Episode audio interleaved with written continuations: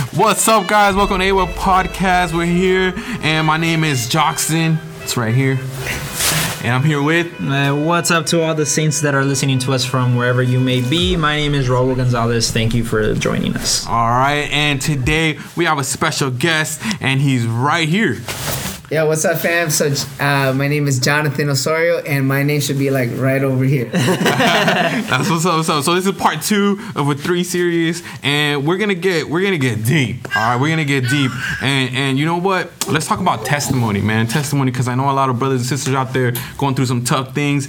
Whether you're in church or out of church, or you started in church and now you out. You know, you're not the only one, man. And the three of us here have a little testimony to share with you, and and, and hopefully some of this stuff sticks, and you're like, oh, you know what? I could do it too. So we're gonna start out with Raul, man. How, testimony, man. I mean, real quick, I guess. Um, for me, it was uh, the hardest time in my spiritual walk was probably from the ages of 10 to 17. It was a long time. And I feel like a lot of it was, I wasn't out of church. okay. I always stayed in out of respect for my father. I've always had an immense respect. Shout out to the Um, Heifers. Shout out to the Heifers. you know, praying for me. I, I, that's why I'm here. Yeah, that's why I'm yeah, here. But yeah. um, I just feel like I was here, but my heart was just in love with the world. Mm. You know, like I just feel like everything that my friends were offering me would it have been like parties or like you know anything really. I never really got into the drug scene or anything like that, but I feel like it could very have easily been a snare, Mm. and just my heart was just not wanting to be here. I remember I would come here, and then sometimes you know there was those like quinceañeras and stuff, and I always wanted to be over there with the friends, and I was like, Dad, why you lived? You know, why can't you just let me live? You know, you lived your life outside the church. Let me live my life outside the church yeah, yeah. Same as you. and it just a lot of pain that I brought my dad really um, with a lot of that negative talk. But um, the, the I mean I don't know if we want to talk about like how it started going. yeah, man. Go for it. Go for it. And I mean I feel like the the reason why I started going, I, I guess getting involved with the Lord is because I fell into like a small depression Oh dang. and That's it was real, man. it was uh it was mainly because I just felt so empty. There was a void, man. It was void, black, pitch Mm. Dang. dark, and I was like, "What? This is what am I? What is this? Why am I feeling like this? Right, I right. need something." And uh, I just started thinking, and, and I, I feel like the Lord inspired, and He was like, "You know what? This is what you need." And I started getting involved with the youth at the church, and you know, I started saying, "You know what, God? I, I'm gonna start saying yes to whatever it is that you want me to do." And He called me to be a preacher, and, and that's kind of the route that led me back to to His ways. You know, He kind of straightened my steps through through His Word. So the Word is is where faith is found, and is where it's you know established. So that's that That's was my what's up. That's what's up. Um, and then just me real quick. Um, uh, you know, I was born in church, right? Um, and I Oh, I wasn't. grew By the way, I wasn't. Oh, wait, okay. Now you know Raul was not born in church, all right. But look at him now. Look at him now. I mean, just just if we're Look at gonna, me now, right? If we're gonna say the, you know, the origin, Yeah, I was yeah, I yeah, forgot yeah, that. there you go. It's So good. I was born in church, and you know, for a good while there, you know, did my thing. But at one point, I was like, yeah, this kind of not for me, you know. Yeah, yeah. So I was doing my own thing on the side, and then, you know, I I was kind of like, I'm not gonna lie, I was like two facing it, or more like a Paul vibe, you know. Right, right. You know, I knew the scripture, I knew what was right, but I was still doing wrong. He was cutting heads. Yeah, you know what I'm saying? oh, hey, no, let's not get, let's not go there. You know what I'm saying? But yeah, so I was just like, uh, what am I doing, right? And then I kid you not, you know, I told the youth a couple times before, but uh, there was a point there where, where I lost my job, right? I lost my job, and, it, and it was like, hey, uh, what am I gonna do? And I myself was freaking out, right? And I'm still doing all these bad things. And this this uh, coworker that I worked with, she straight up told me one time, she goes like, why are you worried? And I'm like, what you mean? Why am I worried? I'm gonna lose my job. I- right, right. You know what's up? And she goes, don't you go to church? Don't you don't you believe that God's gonna save you? What you gonna do? And I'm like, this lady, I, I am not no uh, religion like Right, right, shover. right. Like I don't shove religion down people's throats. That's like that's not me. But this homegirl knew exactly what to say at the right time. Mm. And then I was like, what am I doing? Like. To me, that was a big sign, Yeah, yeah, yeah. and then I flipped it, man. After that, I was like, hey, "You right, baby Jesus? My bad."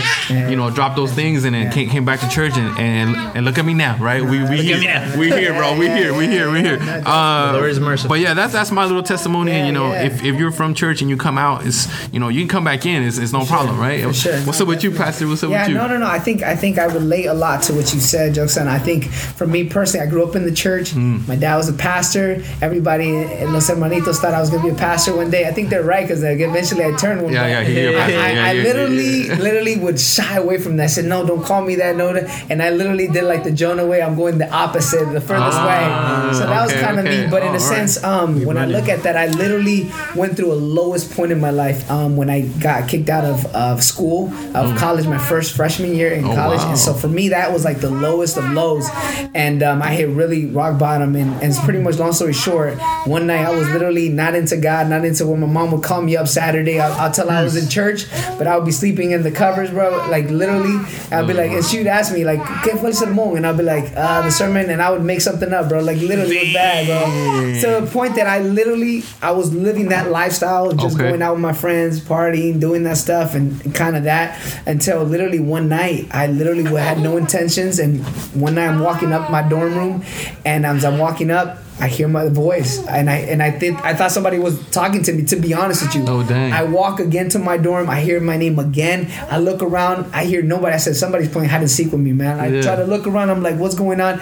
I keep walking to my dorm, and I remember I'll never forget this encounter with God because literally, I look up to the sky and I just hear Jonathan, I need you. And at that moment, I literally ran to my dorm, opened the Bible, and just started to cry like a little baby. And for me, that was like a, a turning point in my life. And then, of course, I had highs and lows, and Of course, that's that's of I think that's the course. Christian walk. But Yeah, at the end of the day, that was a moment for me that sealed it that God is real and that God's mercy is greater than my Amen. mistakes. Amen. And so for me, that was kind of like wow, like I just felt showered, showered by grace. And so That's the real. Samuel Yeah, moment, yeah, you know, like yeah. and Mackie kind of moment. little ASMR moment. Hey, also, I need you.